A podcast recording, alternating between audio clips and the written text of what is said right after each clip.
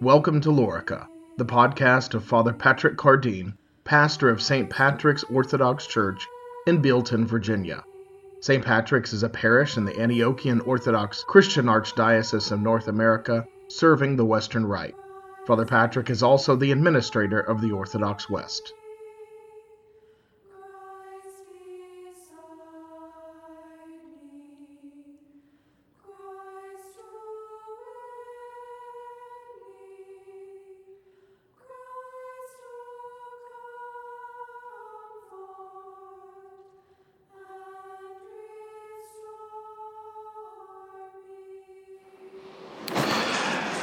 Holy Wednesday is sometimes called Spy Wednesday, which is a reference to Judas plotting with the chief priests to deliver Jesus. We know from the gospel record that Jesus knew full well of the plot and betrayal. He had on several occasions warned his disciples about this. But Jesus' knowledge of betrayal goes back long before his earthly life. He had been betrayed many times before he had become a man. In fact, the entire history of man's relationship with God is a story of betrayal, especially of God being betrayed by his very own adopted son, Israel. It may sound absurd that a creature formed from mud could betray the God who made him makes God sound weak, helpless, and yet God allowed it.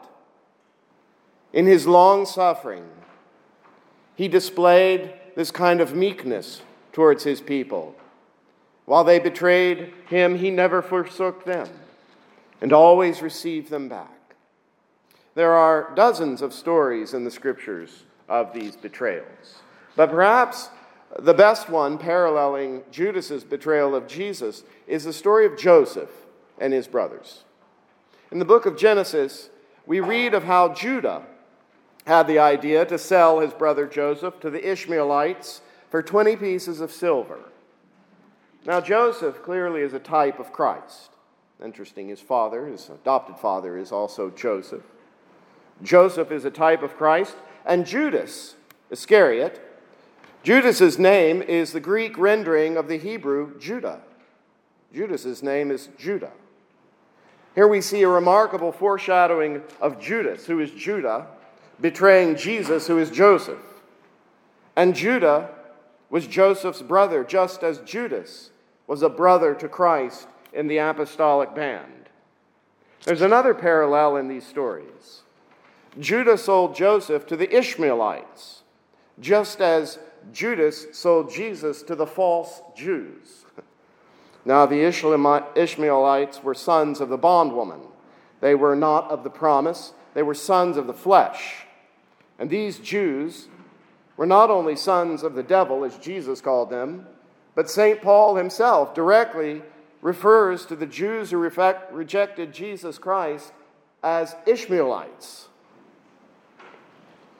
So, anyway, this was not the first time that Christ had been betrayed by the very ones he had chosen and drawn close to himself and made a part of his own divine family.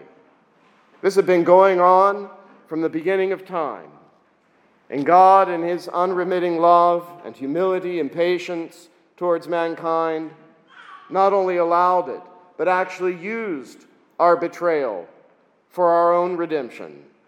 It is, in fact, this most ugly of all the betrayals that we remember on this night, which becomes the decisive act setting in motion the final stages of Christ's passion, which become his victory and our salvation.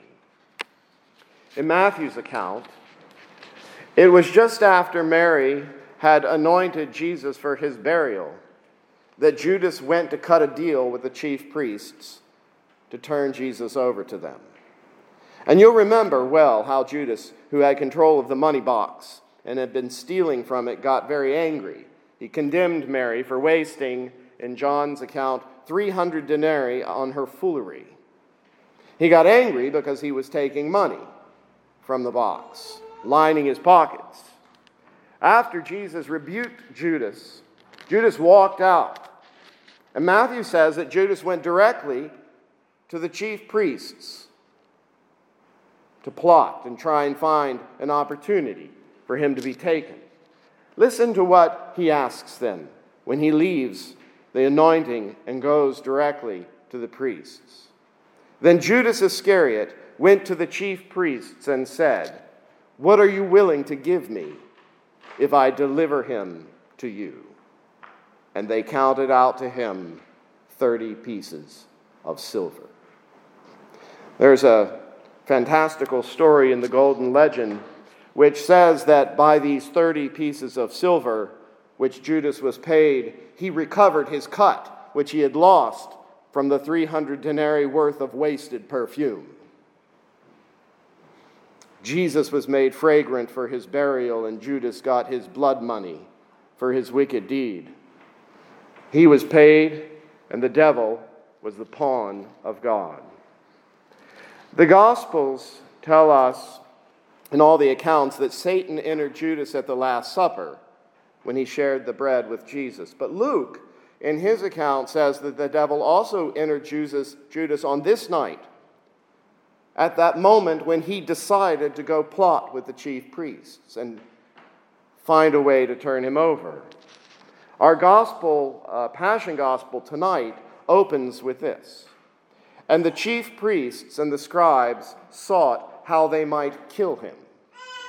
Then Satan entered Judas, who was numbered among the twelve. So he went his way and conferred with the chief priests and captains how he might betray him to them. And they were glad and agreed to give him money. John tells us in his gospel of another time that Jesus had predicted his betrayal. He says, The words that I have spoken to you are spirit and life, but there are some of you that believe not. For Jesus knew from the beginning who they were that did not believe, and who he was that would betray him. After this, many of his disciples went back and walked with him no more. Then Jesus said to the twelve, Will you also go away? Have I not chosen you twelve? And one of you is a devil. Now he meant Judas Iscariot, the son of Simon, for this same was about to betray him. You know, it's become very popular in our day to try and rehabilitate Judas. This is nothing new, actually. This is not just a modern phenomenon, although it's very popular now. There was a heretical sect going back as far as I think the second century that made Judas out to be a hero, actually. They taught that Judas was the only one who really understood Jesus' mission, and he was used of God to set it in motion. This, of course, is blasphemous, has no grounding in the scriptures. Judas was a devil who was blinded by greed. There was no noble motivation for his betrayal. Wouldn't it just be like sinful men to try and drum up some kind of nobility to Judas's wickedness? There was no deeper logic to it. It is a dire warning. And this is the whole point of the story in the gospel. It is a dire warning to all of us, to Christians, that Judas fell into such depths of wickedness his heart was utterly blackened as a culmination of repeated petty sin. Petty sin. Not profound sin, petty sin. And all sin is petty. It shows the power and the danger of sin if it is not dealt with. How many people have betrayed Christ? Perhaps not as famously as Judas, but nevertheless, they have walked away from Christ, one small step at a time, ever so slowly, as John tells us they did in his day. St. Leo, one of my favorite uh, preachers of the patristic era, he speaking of Judas's betrayal at the Last Supper, says this When the Lord said, Verily I say to you that one of you is about to betray me. He showed that his betrayer's conscience was well known to him, not confounding the traitor by harsh or open rebukes, but meeting him with mild and silent warnings, that he who had never been sent astray by rejection might the easier be set right by repentance. Why, unhappy Judas, do you not make use of so great long suffering? Behold, the Lord spares your wicked attempts. Christ betrays you to none save yourself. Neither your name nor your person is discovered, but only the secrets of your heart are touched by the word of truth and mercy. The honor of the apostolic rank is not denied you, nor yet a share in the sacraments. Return to your right mind. Lay aside your madness and be wise. Mercy invites you. Salvation knocks at the door. Life recalls you to life. But you abuse the Lord's patience. You add impudence to guilt and are not frightened by so clear a test. And when the others refrain from the food in which the Lord had set his judgment, you do not withdraw your hand from the dish, because your mind is not turned aside from the crime. At the last, the Lord, seeing on what a gross crime Judas was bent, says, What you do, do quickly. In the name of the Father, and of the Son, and of the Holy Spirit.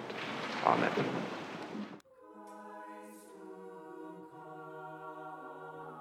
You have been listening to Father Patrick Cardine pastor of St. Patrick's Orthodox Church in Bealeton, Virginia. This has been a production of the Orthodox West.